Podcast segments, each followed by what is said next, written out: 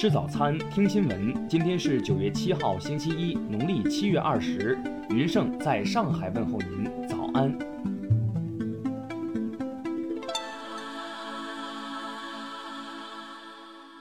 首先来关注头条消息。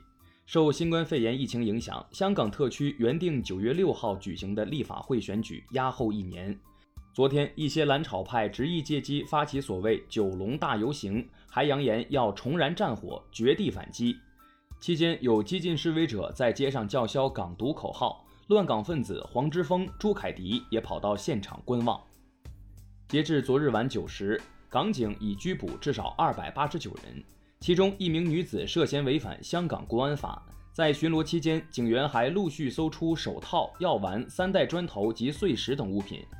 并以涉嫌管有第一部毒药等罪名逮捕相关人士。当日晚间，港府发布新闻公告，对非法游行予以强烈谴责，并对立法会换届选举、香港健康码等事宜作出回应，以正视听。中联办发言人则正告少数人，在维护香港国家安全和社会大局稳定上，只有刚性原则，没有弹性空间，对任何违反香港国安法的行为都将是零容忍。下面来关注国内新闻。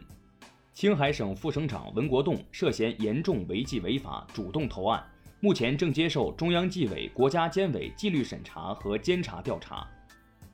数据显示，截至二零一九年末，境外主体持债规模达到二点三万亿人民币，同比增长了百分之二十六点七；境外主体持有股票市值二点一万亿人民币，同比增长了百分之八十二。央行副行长陈雨露昨天表示，在今年发布的外商投资准入特别管理措施负面清单之中，金融业准入的负面清单已经正式清零。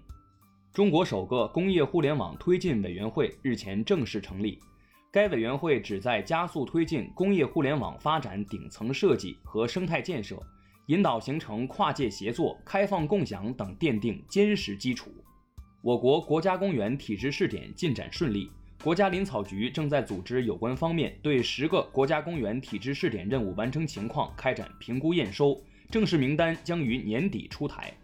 中国航天科工消息，行云工程 B 阶段建设目前已经启动，计划二零二一年发射十二颗卫星，届时天基物联网的全球服务能力将显著增强。截至昨天凌晨零时，香港新增二十一例新冠肺炎确诊病例。其中六例为输入性病例，十五例为本地病例，累计病例达四千八百七十九例。最新一期《泰晤士高等教育世界大学排名》中，中国清华大学排名较去年上升三位，成为自二零一一年以来首所进入排行榜前二十的亚洲大学。下面来关注国际新闻。根据世卫组织最新实时统计数据，截至北京时间九月六号十六时四十一分。全球累计新冠肺炎确诊病例两千六百七十二万六千九百八十二例，累计死亡病例八十七万六千一百五十二例。联合国世界粮食计划署驻华机构副代表马哈艾哈迈德六号表示，受全球新冠肺炎疫情影响，预计今年将有七千万到一亿人陷入赤贫。有外媒报道称，全球多家新冠疫苗研发公司正计划联合承诺。在得到广泛的安全性和有效性测试数据前，不会将任何新冠疫苗送交美国食品和药品管理局审批。英国一项调查显示，一千多名参加抗疫的医生计划退出国家医疗服务体系。据悉，医生对政府处理疫情和工资收入不满是他们选择离开的主要因素。伊朗原子能组织发言人卡麦勒万迪六号表示。伊朗已经知晓纳坦兹核设施事故原因的真相，该事件为蓄意破坏。伊朗安全机构或将对此发表评论。美国劳工部公布的数据显示，八月美国失业率环比下降1.8个百分点至百分之8.4，这显示在经济缓慢复苏下，就业市场有所改善，但不及疫情前水平。德国联邦统计局公布的数据显示，经价格、季节和工作日调整后。今年七月，德国工业新订单环比上升百分之二点八，同比下降百分之七点三。联合国粮农组织发布的报告显示，二零一九年全球近六点九亿人处于饥饿状态，二零二零年全球预计将至少新增约八千三百万饥饿人口，甚至可能新增超过一点三亿。下面来关注社会民生新闻。北京新发地市场昨天起全面复市。全面复市后，新发地市场按照经营品类重新划分区域，形成以蔬菜水果为主、其他农产品为辅的供应格局。沈阳出台楼市新政，第二套商品住房首付比例提高到百分之五十，首付款需一次性支付，禁止分期支付和首付贷。三天发生两起酒驾致死事故后。九月五号至十二月十四号，海南省公安厅决定在全省范围内通过集中用警、多警联动等方式，部署开展重拳整治酒驾醉驾百日安全行动。近日，陕西宝鸡一吸毒人员刘某从西安购买毒品，乘网约车回家时被抓获。其反问民警：“这么晚还上班？”刘某称，特意选周五晚上买毒品，是想着快周末了，民警应该休息。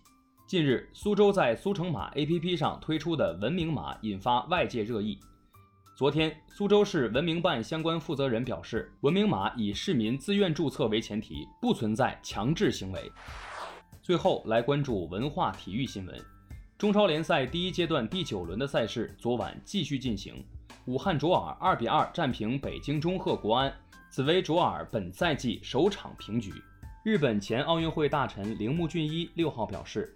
即使某些国家和地区因为新冠肺炎疫情无法参加，明年的东京奥运会也会如期举行。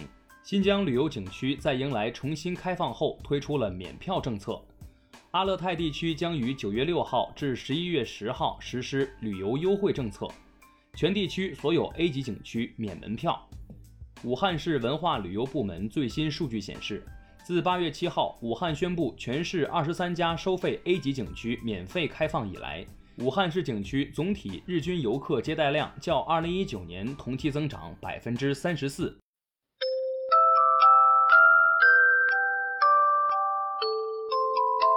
以上就是今天新闻早餐的全部内容。如果您觉得节目不错，请点击再看按钮。咱们明天不见不散。